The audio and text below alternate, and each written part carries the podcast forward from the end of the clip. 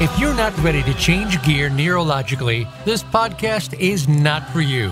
These particularly challenging times can actually be seen as a life-giving opportunity for expansion, disguised as an impossible situation.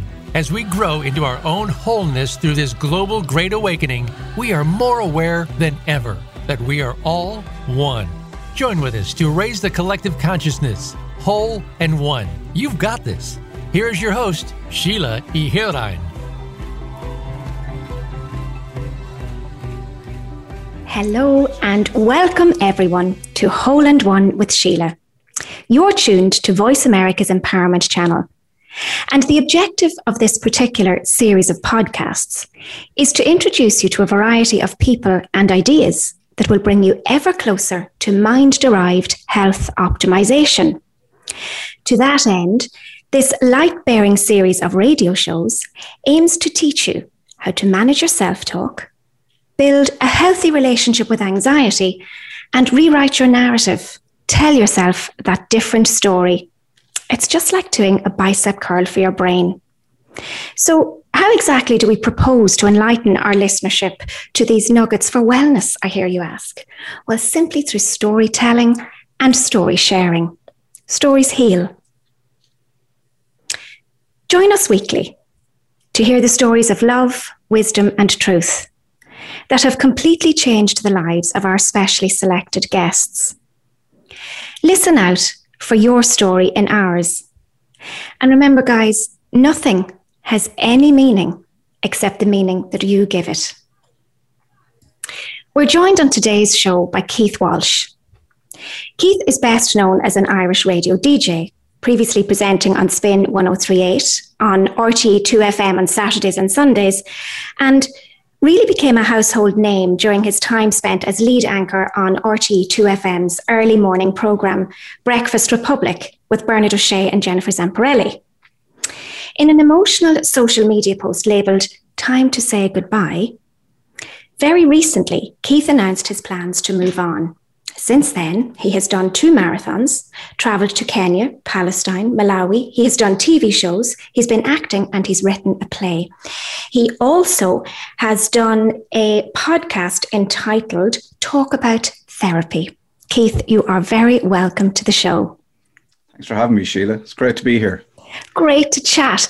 So, Keith, you need no introduction to your Irish audience by any stretch of the imagination, but for the purpose of our listenership farther afield, can you give us a little introduction to the person behind the presenter?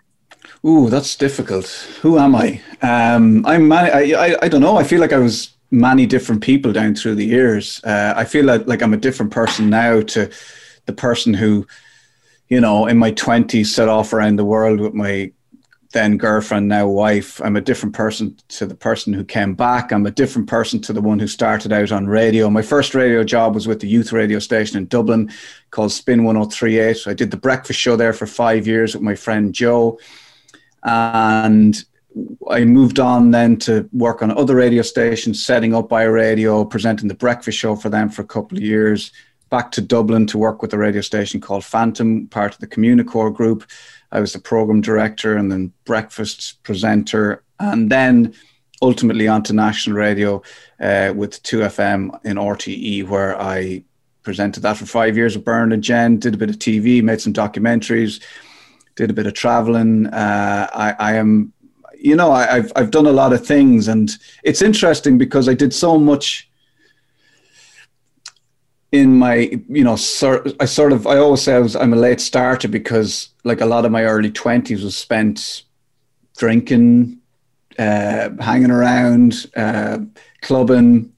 Um, I didn't start in radio till my late twenties. I, it took me a long time to find myself. And, and to be honest with you, uh, I, I, I sort of, I sort of on a success and career front, you might say I achieved a lot between the age of thirty and forty something, but I'm amazed by the amount I've achieved in the last year and a half, two years in comparison. You know, um, I'm originally from the Midlands. Uh, my both my parents from Kilkenny. My we moved to Lanesborough, then Athlone, then to Newbridge. And I've spent uh, most of my time since then in Newbridge, and I've settled down with, with Suzanne, my wife, and we've two kids here in Newbridge. So that kind of gives you hopefully an idea of who I am and where I come from, maybe surface. It sure does. I'm so interested to know that you are aware of the fact that you have become a different person throughout all of those chapters of your life, Keith, because I myself, we chatted before we began recording about the difference in you, even in the last couple of months since the last time that we spoke. And you have really come into your own, you're blossoming, you're loving life. It's evident to everybody from afar, although I know we can't profess to know the person really behind the facade on social media. However, the impression, uh, at least, is one of a much lighter-minded and um, happier person. When I see you doing your TikTok with your daughter and presenting your Carding with Keith, less, um, I think, carrying less baggage. Would I be right in saying that, Keith? It's intra- It's funny. It's funny and interesting. I was always, always searching for something. Always. Like, it was... you know, new people uh, in my twenties, it was like new bars, new nights out, new people, new clubs, new, you know, wh- what's the next thing? What's the, let's go to London, let's go traveling. Let's, you know, where's the, where am I? You know, I mean, I, I, I was quite, I suppose I was young enough and I realized that while we were traveling, I kind of figured out, look, it doesn't matter where you go. Even if the sun is shining, you're still yourself. You know, you can't, you know, you can't find your, you won't find yourself on an island off the coast of Malaysia.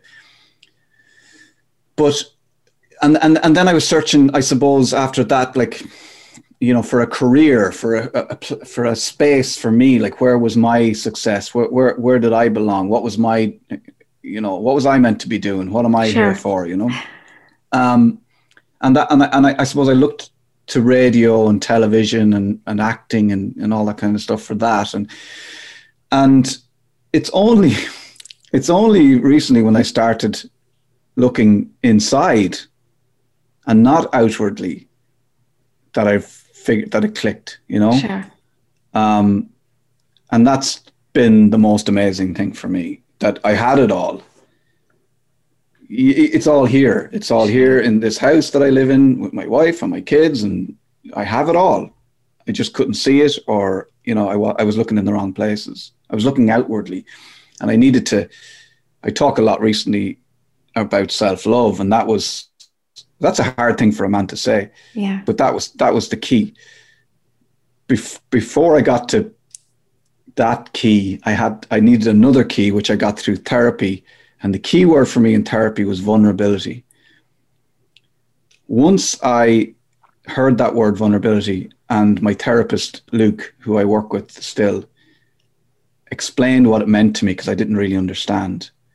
Vulnerability for me unlocked everything. It just opened everything up for me, because I, I suddenly, once I started understanding that what other people required of me was honesty, sure. and for me to be real, the people, my wife, my my children, you know, the world, they just wanted me to be, what did they want from me? That was always my question. What do you want from me? I'm a people pleaser, you know? I'm trying to give you what you want.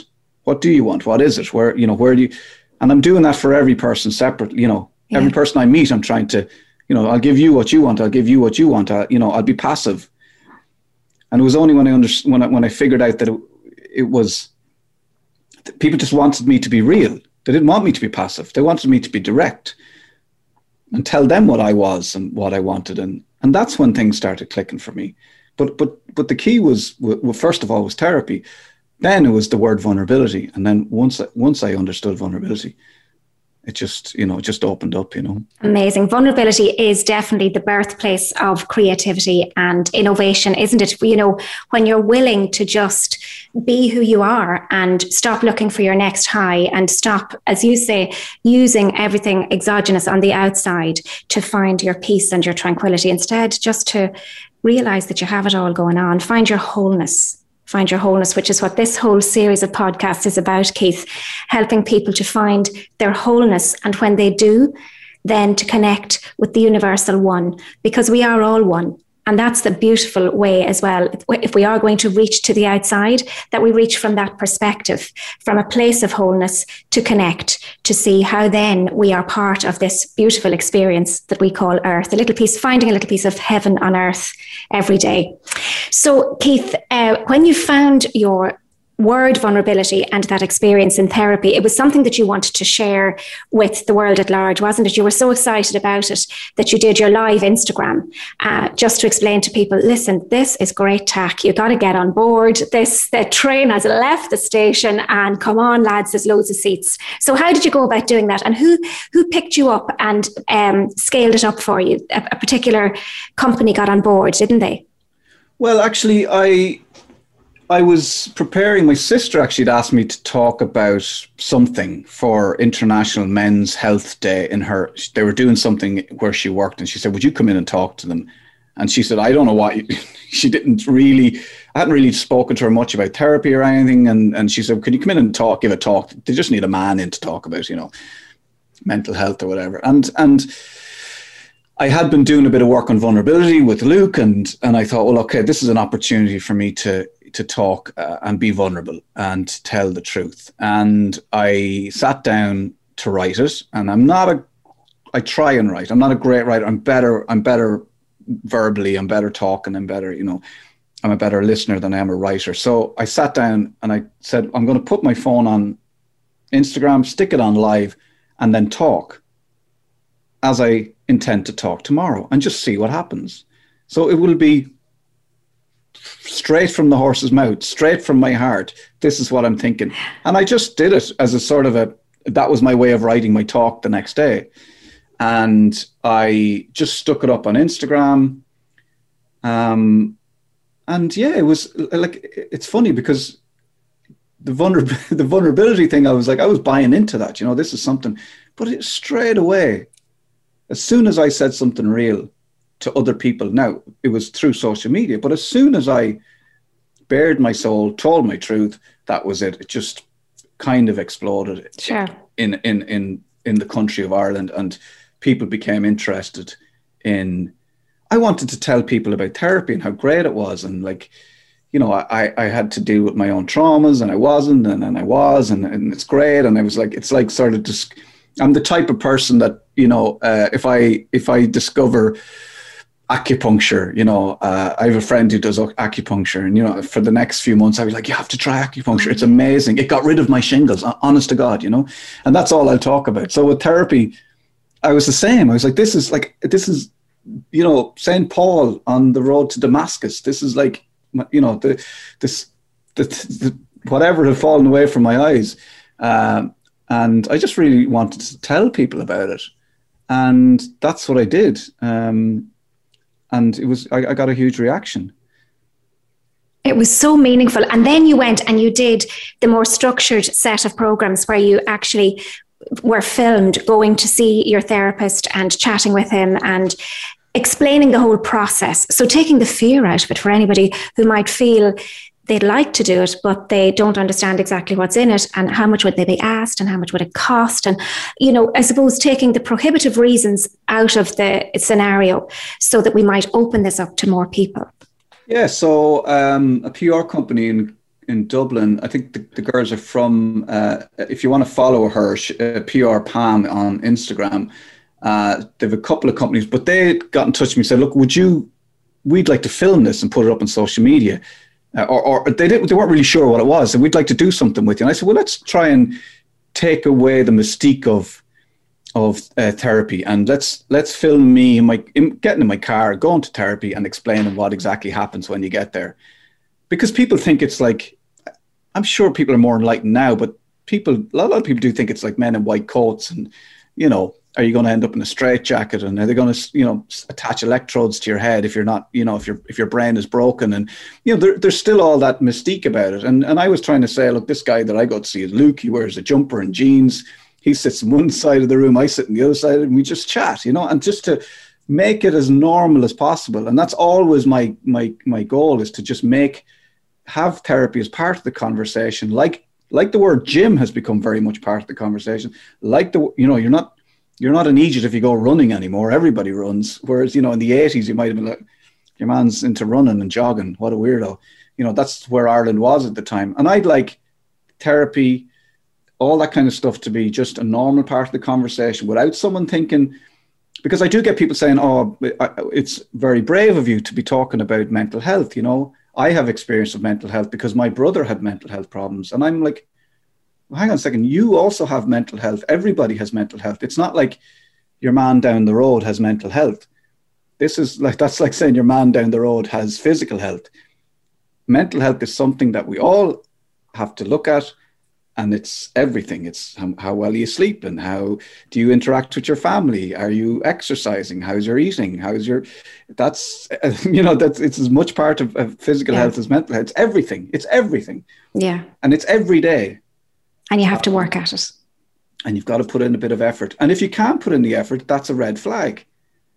Do you know what I mean? If you can't, and that's, so, so nobody's here to, no one wants to point the finger, but if you feel like you genuinely can't do the exercise, get your fresh air, get your vitamin D, eat properly, you know, then that's a red flag. You got to go, okay, there's some, something not right here. I need to, for me, it was past traumas I hadn't dealt with, you know? So I was looking in the wrong places. I was avoiding the, the elephant in the room, as it were, you know? Um, so for me, and making those videos is great because that's available on my YouTube. You can go and watch it. I'm Keith Walsh on YouTube. Not the skateboarder. There's another Keith Walsh from Dublin who's a famous skateboarder who's excellent. He will also have videos there. I'm a little bit older and not as cool. But Keith, but Keith Walsh on YouTube, there's not a huge amount of videos there, but there are, there is that series of video, and there is that initial Instagram uh, chat, live chat is there on my YouTube. And I have a series of four videos about mental health. And then we went on to make a video about t- how to talk to somebody about Uh, suicide, if there's somebody that you think might be mm. thinking about suicide, how to talk to that person. And I made that, spe- that was Luke's words. Luke is a trained therapist. Mm-hmm. He sort of said, can you do this for me? Yeah. The same company got involved again, and we filmed a little instructional videos, how to talk to somebody if you yeah. think that they might be thinking about suicide. And yeah. that's all there as well. And it's so helpful, Keith, because you make it so real. Your live Instagram is extremely gripping, I think, from the initial stages, basically because you make it look like, now I know that you're more proficient than this in general, but you're try- you're allowing uh, everybody to come on board from the point of view of you saying, as if you were reading the instructions on, I'm so you are about to make a live video, you know, something to this effect. And it's so lovely. And that's actually the point, I think, where you sit back in your chair and you say, hang on a second, I'm going to have a listen to this. You know, this is somebody real. And then the content is just absolute gold dust, because it hits on all of those basic emotional needs that we all have, that have to be met in balance for us to be mentally well. But you do lean into that concept of us having an innate G P S, uh, emotional resources as well, inherent resources that we can use to reach out into the environment to get the nutriment that we need to have our emotional needs met in balance. And so it's it's a very balanced presentation, and all of your videos are, they're very real, very credible, and therefore I think very accessible to all. The language, uh, there's no psychobabble.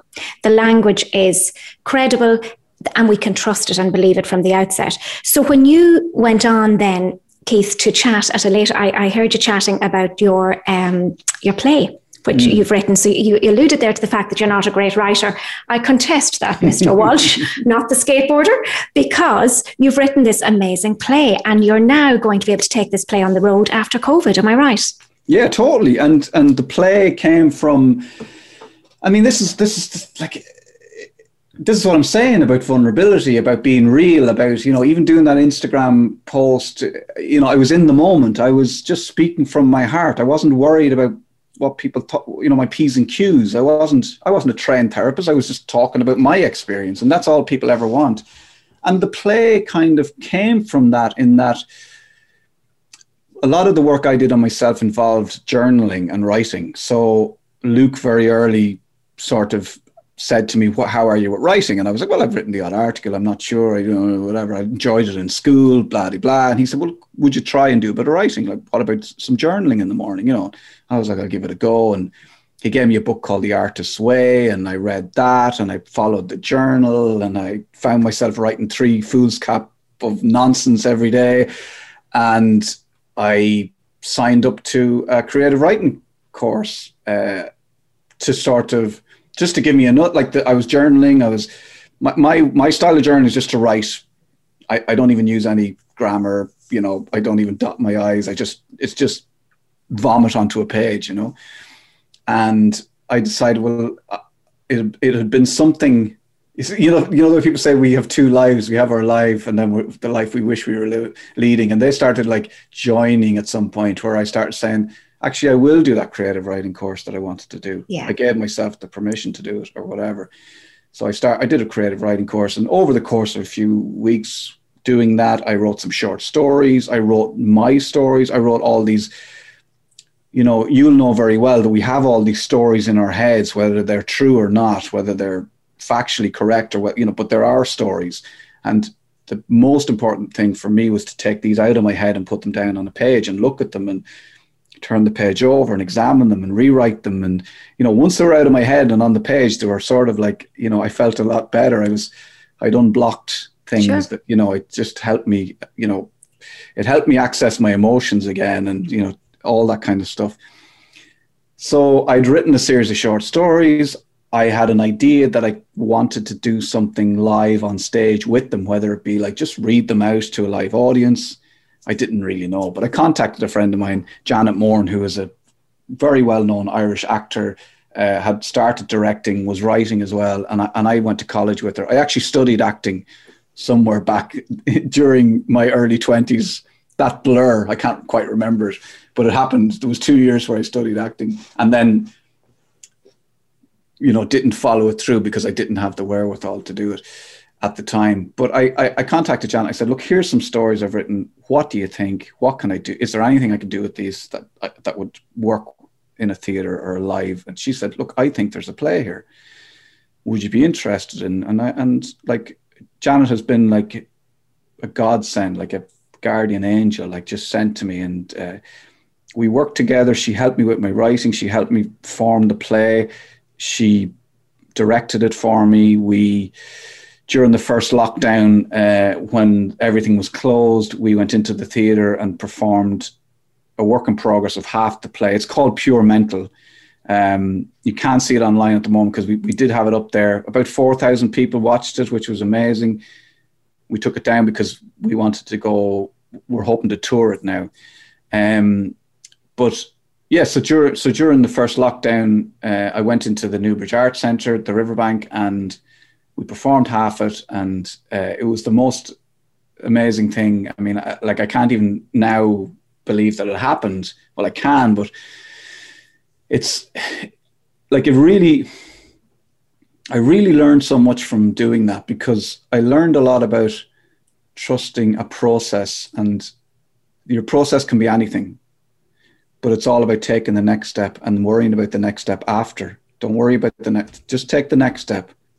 The other step will look after itself. So for me, it started with going to Luke. It started with vulnerability. It started with the next step was to do a bit of writing. The next step was the writing course. The next step was to contact Janet. The next step. Nobody at any point said to me, by this time next year, you will be live on this stage performing in front of four thousand people with a, with a play, and all these people will be, there'll be a lighting technician and he'll be doing a job and he'll be paid to do it, and the, your your face will be on the stage behind you and you're going to have to learn off all the script, because that would have, I would have been terrified. Wanted you, yes. I would have never put pen to paper if someone said that that's how it was going to work out. But because it was gradual in the process, by the time it happened, I was ready for it. Sure. Because I went through all the steps, and you have to go through all the steps, and then don't rush it. But you, but when, when I, I just, I kept saying to people, I can't believe we've, I was on the stage and as I said, like people were being paid to be part of this production. This is during lockdown when nobody's getting paid to perform. And I was like, but this is just stuff that I wrote, uh, that started with a, me looking at a blank page. Mm. And now there's, I'm looking around and there's Janet, the director, and there's Phil, the technician, and there's this guy over here and this guy over here. And the, there's a lighting design and there's a set design. And the, I could, I could, I was fascinated with the fact that we, we just, we imagined this and we uh, manifested. Yes. Yes. Something, literally from nothing. Yeah. your vibrational offering into the universe was coming right back at you exactly as you had delivered it, though, Keith. And everything does happen in the right time, place, and sequence. And just listening to you, I'm I'm breathing in your um, your joie de vivre even as you tell it myself, because it's so lovely and so encouraging to realize that in a way um, you've ended up right back where you began. So you've done your acting course all those years ago. Now, you mentioned you didn't have the wherewithal. I don't know whether you meant um, whether or not you could resource it financially, or as a person you weren't ready to invest further in it. Probably a combination of all of the above. But T S Eliot speaks about this as well, where very often we get back after a meandering journey to exactly where we began, and we see it from a totally different perspective, and it all makes complete sense. And I just think that is so encouraging for everybody listening to realize, listen, the blueprint of authentic you is in there. It's not gone anywhere. You, you've come through certain periods of uncertainty where your confidence will have been affected. And absolutely, as you say, Keith, you know, sub-threshold trauma from our life heretofore can hold us back, but only until we address it. It doesn't need to hold us back forever. When we address it, we can match then uh, the authentic blueprint of us with our desire desired life, and it can happen, just like you say. And I love the way you changed your language. I think you were about to say, out of habit and practice, I couldn't believe, and then you turned it and you said it was fascinating. So mm-hmm. that's that's part of how you manifested it at this time in your life, because your brain doesn't know the difference between what you think into reality and what is reality. And there is a frequency, like, you know, you're the radio guy, so there's there's non-verbal language on the frequency that you're emitting. And when you're able to catch that uh, that nanosecond between emotion and thought to have an effect on the action, I think that's when you get it out of the vortex and into the bank, or off the page and up on the stage. Mm.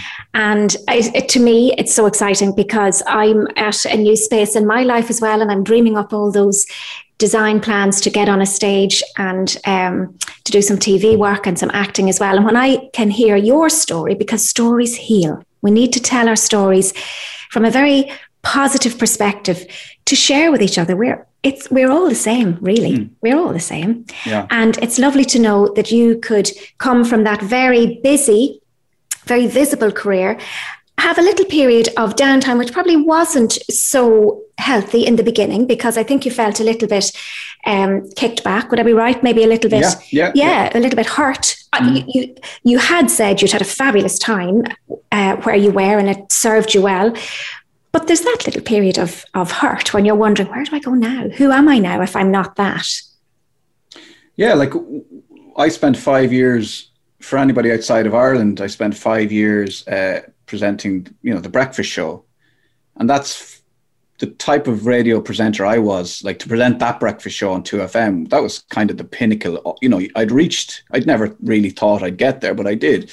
And we had five great years doing that. Um, you know, the usual ups and downs, but you know, it's, it's, it's tough to, to, to, to do a five year stint on the national breakfast show. Um, but we, we, we did, and we pulled it off, and we put a lot of effort and work into it. And for me, probably I put effort and work into it, um, and other things probably suffered outside of my work. So this became the most important thing, because this job was paying the mortgage. This job was, you know, giving us the money we needed to do the things we wanted to do. And I was very important. You know, my, I suppose it's an ego thing. I needed to, you know, make sure that I was, uh, whatever I needed to be to do this job. And that meant the family life suffered. And, you know, I, you know, I, I made sacrifices for this job. So when it was taken away, and when the powers that be decided, look, that's thanks for the five years. That was great. This, this happens all the time, you know, in radio, T V. It's not something that I, you know, there's no blame game here. It's just, it happens. It was probably the right decision for them, but you, and I understood that, but I could not, I found it difficult to deal with the rejection. Because ultimately, rightly or wrongly, whether it's the right decision for them, whether it's the right thing for the market at the time or whatever it was, I still felt personally rejected, like, we don't need you anymore. thank you, thanks, but no thanks. And also annoyed probably with myself, if I look at it, for making so many sacrifices for this thing that was just taken away from me by somebody else. And not, you've got a lot of things wrapped up in that, like rejection, but also control. And I, I suppose part of me, the man in me, was like, well, I'm not letting that happen again. I'm not giving total control to somebody else ever again. You know, so you kind of have that reaction as well. But my decision, my decision to go to therapy was a very, very practical decision. Like it was a very, like for any man listening to this, it it can be a practical decision. That's fine. It doesn't have to be an emotional decision. It doesn't have to be a spiritual decision. If you, I was thinking, okay, I'm facing into a year, a year now, maybe what, I didn't know how long it was going to be until I, until what, my next job. I, I didn't, I had a bit of time. I had a bit of space. I kind of had a little bit of money, so I wasn't too worried, but what was I going to do with it? And I needed to make sure that I was the best version of myself f- for when the next thing came along, when the next job came along, what was it going to be? And was I needed to be ready to take that job and do, and I needed to be the best version of myself. But I also wanted to be the best version of myself for my family. You know, I wanted, I wanted everything. And the practical decision I made was to get my head looked at.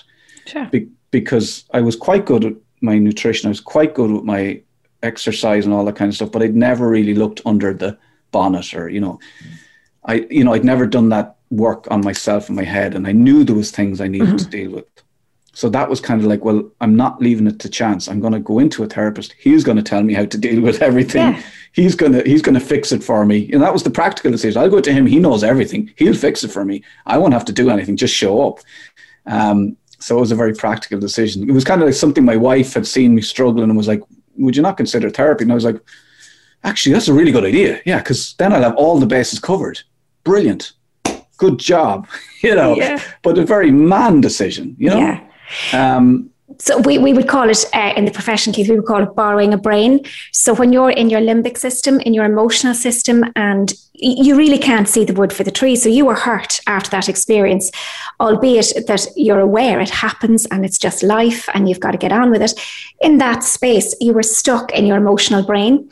So when you go to a therapist and you have the brain spew, you just let it all out and you let him make sense of it. What happens is you borrow a brain and you can access your thinking brain then again. So you get some objectivity.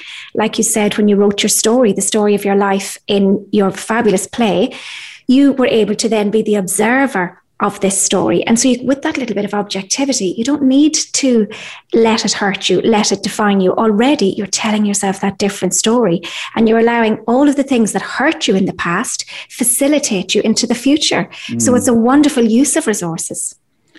And that's a very good point you make there, because I was also determined to turn this disappointment into an opportunity. Rightly or wrongly, I could see an opportunity in this. I could see an opportunity to tell this story. I knew people would be interested. Here's a guy who we, we listened to on the radio, who had a good job, who did this, who all got ta- his legs were taken up from under him. How did he deal with it? And if I could tell people that story, it might help other people deal with it. And that was probably quite a practical decision initially as well, because I was like, okay, this, there's something interesting in this that other people will be interested in. Yeah. Um, and that's what led to Pure Mental, the play, which which we ended up getting funding from the Arts Council to tour in November and uh, December. So if you're in Ireland, November, December, we'll be coming to a theatre near you. If you're somewhere else around the world, give me a shout. We'll come to we'll come to wherever you are. We'll, that's we'll arrange fabulous. It. Fabulous. So you'll be, tr- oh, that's amazing. So mm. we'll actually, once the theatres open up, we'll actually be able to go and see it. And I'm sure then maybe for a more global audience, I'm sure eventually when you've toured it, Keith, it probably will be accessible to buy online. I'm sure, you know, given that everything is virtual and available remotely now, I'm sure eventually when you've toured it out, when, when the wagons have stalled this yeah. side of the pond, I'm sure... At some stage, hopefully, like, I mean, there's, there's, there's, I've been thinking about things like Edinburgh and, but we'll get the, we'll get the, you know, the, the Irish tour done first. Under the belt. And, and amazing. Then see what happens after that. But yeah, the sky's the limit, you know? Um, so. Sky but, is the limit. Keith, whet our appetites. Tell us what's in the play. Pure Mental. Like, if I was to give you the elevator pitch, it's like, you know, um, when, something terrible happens to a man in his forties, how does he deal with it? And how does he overcome that to to get to a point where he could move on from it a better person? So it's like, I've started writing a book that I'm struggling with at the moment, but, you know, we get there. And the idea for the book is sort of jumping from the from the play into a book where it's more like a, an instruction manual. When you hit the midlife crisis age, when something bad happens, here are the steps you need to take that will get you through it.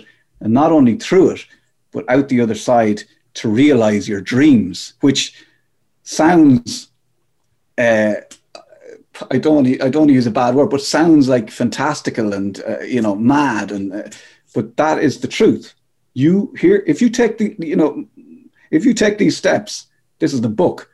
This is, you will become, you will come out of this terrible thing a better person. Yeah. The play is effectively me finding out that the job, that the job is gone. My boss saying, look, we're done with this here. Me going home, telling my wife, I've lost my job. What am I going to do now? Her suggesting therapy, me going to therapy. And then we sort of take a trip back in time to my childhood. My, you know, I talk about my mother. I talk about things that happened in school that I was obsessed with, as in, I mean, Ireland in the eighties was a very violent place for a child. We were second class citizens, if even, maybe third class. Uh, we weren't really considered uh, important, you know. So there was a lot of, I was a, I was obsessed with the amount of kids I knew around me that died at a certain age. You know, I was at a, I, I remember being a certain age and just thinking, everybody's, excuse my language, everybody's dying here. Am I going to be next? And if you're Irish, you'll know that you go to bed every night and you sit, you pray to God, you know, that if you die in your sleep, that, you know, he'll take your soul. And like, I was going to sleep every night thinking, I'm going to, I could die tonight. You know, that's the level of anxiety that I, that I now know mm. I had.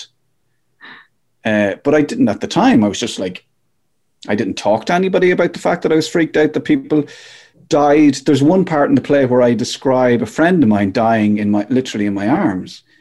His name was Barry, and we were playing football, and he just co- collapsed, and I picked him up, and I, I remember being in the yard and my knees wet and from, from the rain, and somebody sort of tapped me on the shoulder and saying, we'll take it from here, son, you know, and being ushered into classrooms. The ambulance came, and I remember I remember sitting in the classroom doing fractions as I heard the sirens of the ambulance, and nothing was ever spoken. No one ever talked about it. There oh was no goodness. discussion about it. There was, you know, it was pre, you know, counselor coming in and having a chat with everybody. I was just like, wow. Oh, you poor thing. And even, you know, I, I, I remember going to his funeral. I remember, it's, it's, and that remained with me. Like that was of course so it did. close to my, yeah. in, in, in, in my head. That was one of my stories that I had all the time. Like, sure. And even little things like there was, you know, a fella I knew um, that I played hurling with, which is the national sport of Ireland. If you're listening to this, it's stick fighting basically. But this young lad, we played hurling under fourteen. We won county medals. We were a very successful team. And, and I had moved away from that town, and I heard about this kid dying. He got knocked down, or it was, it was a car accident. And I, I remember wanting to go back to the funeral and feeling very bereft and very sad. But nobody, I just remember, and I'm not, this is not about blame. This is just about how I felt. I was like, okay, I, I remember saying to my parents, I'm going to hitchhike. I'm going to get, I, I, you know, this is like, you know, seventy miles down the road back to the Midlands from Newbridge. I was like, I'll hitchhike. And she was like, my mother was like, you can't hitchhike. I can't bring you. I'm working. And, you know, that's all very, but for me, it was like, I felt like I let him down. It was all wrapped up in all that stuff. But, yeah. but, But it just seemed to be a certain part of my life that these people were dying, and I didn't didn't know what to do with it, and I did, didn't know who to turn to. And I carried all those dead people with me, you know, almost like ghosts, you know. Um, and that, I talk a lot about that in the play. And I talk about domestic violence in the house, which was commonplace in Ireland, where corporal punishment was the done thing. Parents felt like that's the way you discipline a child, you, you hit them. Um And that affected me greatly because, as it would, because on one hand, my parents were quite good. Like they were, they were really good at making sure we had good clothes and a nice house, and we went to school and we were well fed and we had nice Christmases. And so it really jarred with that, that this behavior. Mm-hmm. I'm not saying that it was any more difficult for me than a child who wasn't looked after, and also, but just that was, these people were good people. Mm, there was a juxtaposition. They were providers, but then there was a dearth of emotional need being met. Um, or rather, uh, I suppose they were disciplining in a way that you couldn't make your peace with. Yeah. And it's like I read recently about that underlying anger that a child feels towards a parent. And this doesn't have to be a parent who's abusive. This, this can be a parent who just isn't real with their child, who is living a role rather than living a role rather than being. So you're doing rather than being. Mm. And a child picks up on that. And that's, they don't know that they're frustrated and angry, but they are frustrated and angry because they're, they're like, well, you're not present. You're not really here for me. You're, yeah. you're there's something, there's a disconnect between us, and I don't understand that, and I can't get past that. And that's something that I've been working on with my own son, mm-hmm. and have become aware of that disconnect and trying to bridge that gap between me and him, you know, and that's important. That's been important for me as well. Yeah. And I think I'm getting there more with my daughter. Um, but that's more work that I, that I've been doing as well with my son, just, just being. Mm-hmm. A human uh, being versus a human doing. Totally.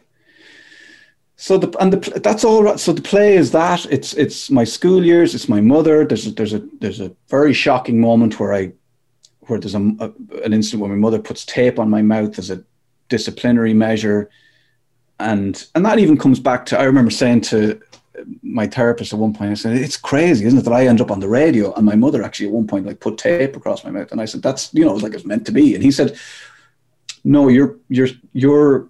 putting those two things together and making them a thing. They're not a thing. They're separate. You being on the radio is down to your hard work and, and, and talent and all that kind of stuff. That is just a coincidence, a terrible coincidence, a terrible thing that happened to you, yes. but they're separate because you do yeah. that. You kind of go, oh, that's, I'm, that must've been a reaction to this. And, and almost like, I was almost thankful for that happening, because my response to that was to become a radio presenter. I know, I know. Whereas it was almost like allowed me to enjoy my own, uh, my own, what I, my own achievements as a radio presenter, separate to what somebody else had done to me. That was kind of, you know, and it, it is all those little things. So the play is a sort of a potted history of a period of my life, but jumping back to my traumas, then dealing with them. And then kind of, as I said, looking at my own wife and children and being, okay, this is, What where it's, it's at. This yes. is where it's at. Absolutely. Oh, Keith, I can't wait to see it. Um, and and I'm, I'm so interested at the uh, the truth and the um, the essence with which you t- you share that piece about parenting, having been parented and parenting.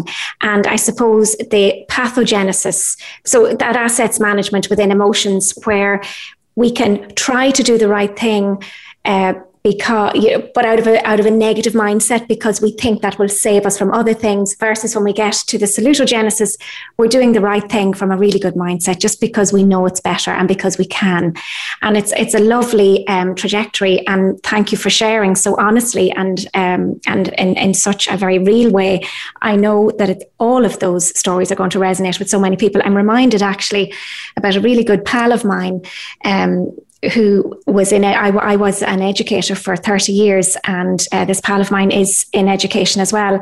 And she talks about having gone to our local um, rural school and having had sellotape put on her mouth in school. So she was sitting on the chair as a junior infant, and she would have to have her mouth sellotaped. She might have been a chatter at the time. I I'm quite sure she's a fantastic orator anyway, and an expert in her field. I'm quite sure perhaps she was at that tender age a great chatter as well. But imagine mm. the, the muting of a beautiful four-year-old child uh, for the purpose of quiet in a room. Isn't mm. it just, it's it's so abusive, so, so very abusive. And it just went under the radar, unspoken of. And people took those traumas as their sub-threshold traumas on into their lives. Mm. And it, it, there is... I also explore, you know, what my mother might have been going through to that she, how how did she end up in a position where she and did something like that, or felt like that was the right thing to do? Because that's part of the story as well, because she came from somewhere. And not to, you know, this is what I'm saying. This is not about blame. It's about, un, it's untanglement. It's just going, okay, hang on a second. Let's just see where all this is coming from. Sure. And I would take great pride in being that person that stops the generational trauma and tries not to pass it on. Um, and I think that's, you know, I think that's, that's an important job. And if I, for anybody listening to this who, you know, might be at that age that they're thinking of starting a family or or whatever, you know, be that person that says, I'm going to, the, the, the generational trauma stops here. I'm going to deal with my trauma, because that's how it stops. That's how yeah. you, that's how you, you, you know, you, and you're doing your, you're doing your, your family a favor. You're doing the generations before. Of course we favor. are. And we're doing our very best with the wisdom and knowledge we have at any given time. And again, then I'm prompted to commend you for that reference to your mum, and how, as part of your healing, you're willing to realise that hurt people hurt people. And whilst you wouldn't have known that at the time, when we chatted the last time, I know you were engaged by that little part of our conversation more than anything, where we talked about the fact that, because as a therapist, I'm very, very aware of people's stories. And it's it's very much the same story uh, with a different cover on the book, Keith, really, from person to person, um, because we all have that story in our background, and we've all had, to all intents and purposes, now obviously to differing degrees, the adverse childhood experiences. But there is room within our story for the fact that it is our story, because that's how we responded to our universe and to our environment. Another person in our family at the time might have responded differently to the same environment. That's very emancipating. And I can hear that in your storyline as well, where the phoenix is rising from the ashes for you, because you have this growth mindset. It happened. It was traumatic. And that threshold that you had to cross when you finished with the radio show, rather than see it as a dark, you know, a gateway into a dark dungeon, you decided, look, I'm going to get the cobwebs out of the way here, and I'm going to let the light in, you mm. know, and it is in the cracks that the light gets in. Yeah, totally. It was like, I definitely, I don't know how, there was somewhere in that, in the darkness and the misery and whatever, as I thought, this has to be, this has to be an opportunity. There has to be an opportunity. There has to be something in this. Like, and you know, whether it was, whether it was me being practical and thinking, I need to get something from this, it's, that was helpful. That was helpful enough to get me to, to, to, to where I needed to get to. Um, and, and I have to mention the thing that, because we spoke about, was it over a month ago now?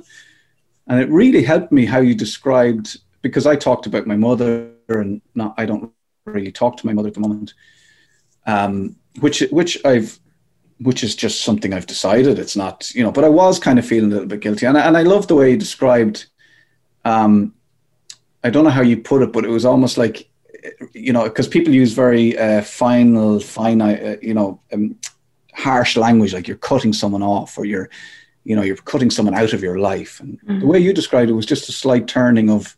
Turn your center away. Turn, turn your center yeah, away. Just turn your center away. And that's, I just, I think that all the time. And I, yeah. if I ever feel like, if there's ever sort of a, like a, a guilt or whatever, I'm just like, no, this is just like, I'm, I'm yeah. my center is somewhere else now. And yeah. that's, you know, it's not... That's it. Other people have to deal with other things and, and themselves. And I just, this is just... And I, I just love it. I loved it. Just, I don't know how to describe what it did for me, but it was just a very simple little tool that that I that I have taken with me, put it into my back pocket. Oh, I'm so glad to know that. You see, um, when it's very possible to stonewall, very possible to stonewall, because we're human, and we can have a reaction, again, when we're in our limbic system, that we really have no power over, because we're not accessing our thinking brain. So we're not being the best of ourselves. And you can stonewall and stomp away and, you know, make your presence felt by not turning up. And you can make your presence felt by being naughty and nasty and using language, or by just having an energy that's very um, exclusive. And what does that serve? It doesn't serve anything. It hurts you more. You're holding the fireball in your hand to throw, but you've burned your own hands before you even get to make the, the, that first throw forward. Mm. And I just think it's so lovely to, when you realize that you can't in a particular moment heal something or even add anything to the moment that's going to lead into the healing, then what you can very actively do and very positively do is just turn your center away, which means that you're not empowering this dysfunction of another, and you're not stuck in that prison that is guilt, because guilt is a prison, you know, and it's it's it feels like a prison, and you're looking out through those bars. It's very hurtful and very alienating. And this is not meant to be a valley of tears. So it's a lovely thing to just learn how to turn your center away. And that means that when the healing time can come and does come, it's very easy to just turn your center back in again mm. and engage at whatever level is going to be helpful and healing and hopeful and positive. And there will come a time when you can look at your life through the lens of your future, even regarding all of those stories, without having to look back and recount them. Because every time we tell our story, any story, we tell it differently. Every single time you pull it out of the hippocampus, it's a different version of the same story, because you tell it then from your vantage point of that moment. So it's a lovely little pocket of wisdom um, to have with you in all walks of life. I think hugely, as you suggest, though, Keith, regarding generational trauma and doing our very best as individuals to bring an end to the passing on and of past hurts. Mm. And even more recent stuff like, the you know, a job being taken away from you. I didn't need to stay angry with those people. I just needed to turn my center away. You know, it's, it's a very simple sort of like, they're over there doing their thing. I don't need to, to got nothing to do with me. And I'm, I'm, I've got, you know, great stuff going on here that I'm focused on. And oh.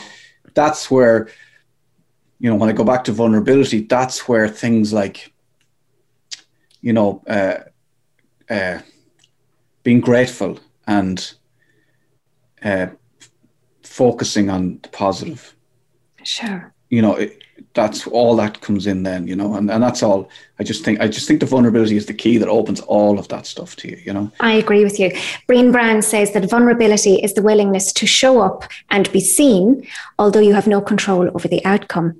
So even as you suggest regarding your colleagues um, and there being no need to continue the annoyance with them, really you can make it not your business. That's a great thing to do. Just make it not your business, because it isn't anymore. It's theirs. Mm. And it says way more about what they needed to do from the running of their business at the time than it does about you, the person. Yeah. Because look what you've done. You have literally used um, your strengths-based approach to life to embark on so many other fabulous aspects of your creative self, not least Carding with Keith. So wasn't that the wasn't that the least likely other business that might have grown out of this time? Totally, because it's it's it's not a thing. It's not some. I've never seen it before. I don't know what. I'd never. I do believe that art is used with in therapy, and it can be helpful to draw. And and and you know, I've I've learned that since. But I one of the things that I loved to do, and I actually studied after um, uh, school, well, and I did well in school with art, you know, so I did well in my leaving cert with art. I always loved it. I went to college and stu- did a year of graphic design. And so that was one of the, so writing and drawing were two of the things that I got back to. And drawing, like I always doodled, you know, I mean, people can't see this, but this is a page that I would have down and I would just be writing and drawing all the time. And yeah. that, you, you can see that I'm always doodling. It's always, it's just a thing. So I started drawing and I started creating these cards, and they were funny and they were witty. So I was using my own humor and my, my art skills or whatever. And, and I started selling cards as, you know, to pay the mortgage. This was like just something practical. I, I, yet again, I said, well, actually this, I can sell these and, and pay the mortgage because I don't have a job at the moment. And it it went very well. And I, I paid the mortgage, and I was able to say to my wife, look, I'm going to do this, and I, I can be at home and I can work on myself and I can do whatever I need to do. Um, rehearse for the play and draw cards and sell them, and, and and it just it just it was weird. It just it landed skyrocketed, on me. yeah. But but but also it just came to me. It just yeah. It, I don't want to get too, but it was like I, I left the space open for it to arrive. You know, almost. You know, I, I even hear myself saying things like that, and I, I can't believe I'm saying it. But and and then I was I went back to Luke, my therapist, and I said, look, I think there's something in this. Like, I find this very therapeutic. People are always talking about mindfulness, meditation, the, you know, whatever. And I was saying this, me sitting down and drawing and creating these cards, and, and my, my drawing is very simplistic. It's not difficult. It's a house and a man and a, and a field and a flower, and it's, you know, it's clouds. And I, I was saying, I find this very therapeutic. I think that this could be a way of showing people what mindfulness is. People who can't quite grasp it, you know? Absolutely.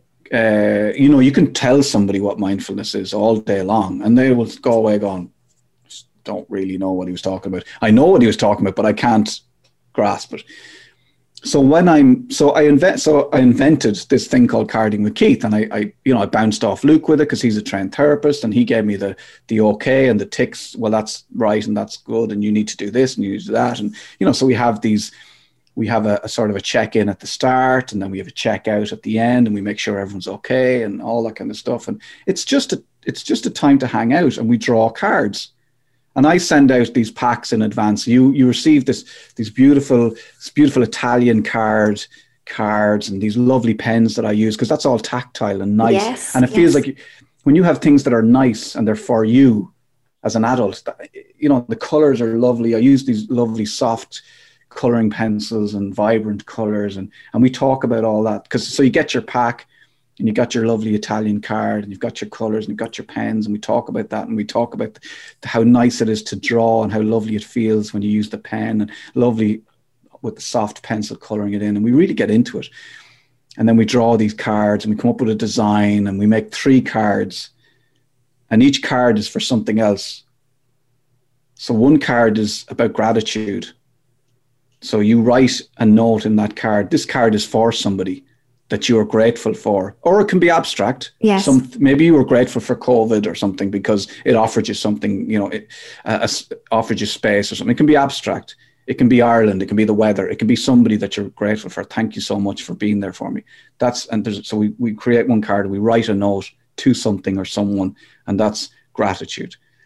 The next one then is I call forgiveness, but it's loose. You can forgive yourself. You can forgive someone else. You can decide not to forgive somebody, whatever it is. You know, you can, just, you can maybe you could write and say, I'm just turning my center away from you at the moment.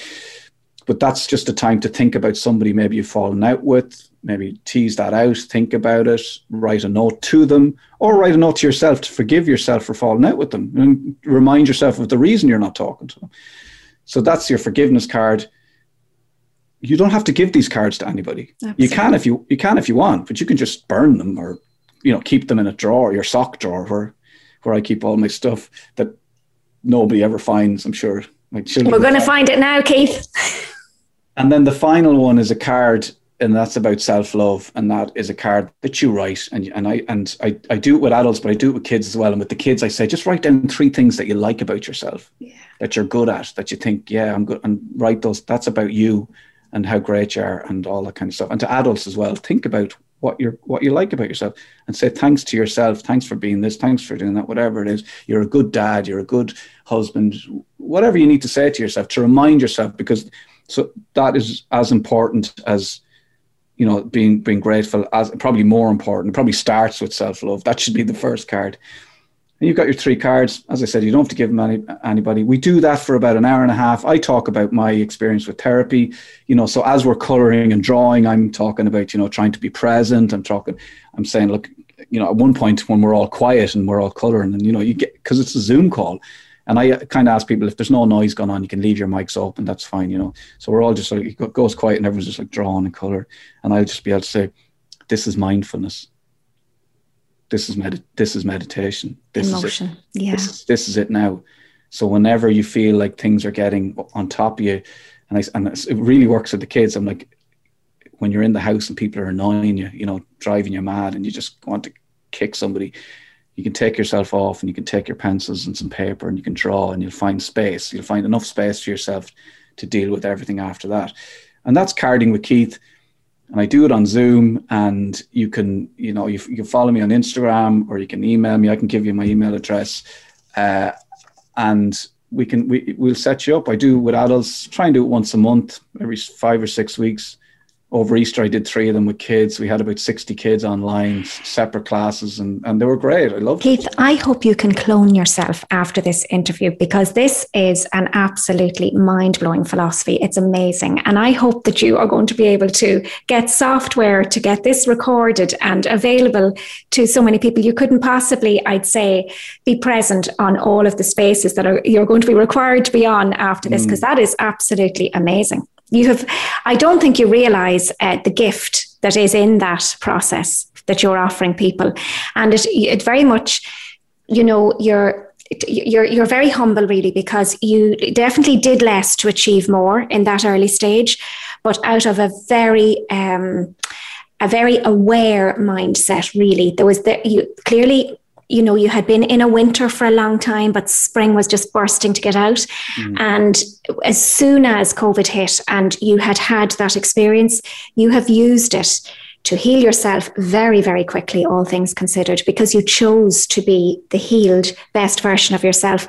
And very quickly, that former personality trait in you that was the people pleaser or looking for your next high, you've you, you've turned that around now. You've flipped it around to share. You, you said quite giddily that when you get a new interest in something, you want to tell everybody. But look what you've done with this as well. That Carding with Keith idea and using it to do gratitude, forgiveness and self-love. I mean, really and truly, self-care is the most selfless thing that you can possibly do. And the ripple effect is huge. And when people pay attention to that, you're right, that is mindfulness in motion. That's mm. mindfulness in creativity. And there's nothing better.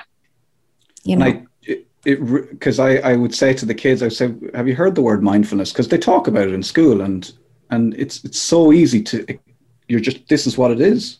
You're, it's, you're, it's in, you're doing it. Yeah. And then then something in their head just goes, ah, it's when I'm doing something, I'm so into it that I'm not thinking about anything else. Of course, when I'm present, when I'm present rather than allowing the reflexive thoughts to pull me into that toxic space, which is going to bring my mood down. And perhaps then after the activating agent creates a pattern match and I think negatively, so I do something that isn't the best of myself, then I'm in a downward spiral. Rather, getting into your conscious self, getting busy, and just practicing that so you can downregulate your amygdala, downregulate that uh, sense of danger in your environment. Keith, we have come to the end of our show, and I'm so Aww. sad. Oh, I know, but I, I listen, we could chat forever. You are an absolutely amazing person, concept, um, regrowth, revival, recovery. And thank you so much for your wisdom. Thank you for sharing with such honesty. Thank you for your vulnerability. And thank you for reminding us that there is nothing weak in vulnerability. Getting in touch with your vulnerability is actually probably the strongest thing that you will ever do in life. And I know that you'll have touched so many lives, Keith, in this interview, but also when people make contact with you, which I know they will, and I'm going to put the, the links for all of those platforms we referenced into the show notes. And it remains only to thank you from the bottom of my heart on everybody's behalf. It has been an absolute pleasure, and may you continue to grow Uh, into your wholeness and uh, continue connecting with the universal one, because you're an absolutely amazing person. Thank you so very much. Thanks, Sheila. Thank you. Guys and gals, I'm reminded of um, a quote by Confucius, who was a great Chinese philosopher. And he said that if you choose a job you love, you will never have to work a day in your life. And I'm just listening to Keith's story here. And I'd like to remind all of you, please, to do your very best, to be good to yourselves, and involve yourselves on a daily basis in something that gives you meaning and purpose. And therein, you will always be able to access your wholeness. Tune in every Wednesday to Hole in One with Sheila. Remember, guys, you can't go back and rewrite the beginning of the story of your life, but you can pick up at any time and change the ending. Bye for now. Slán go fóill.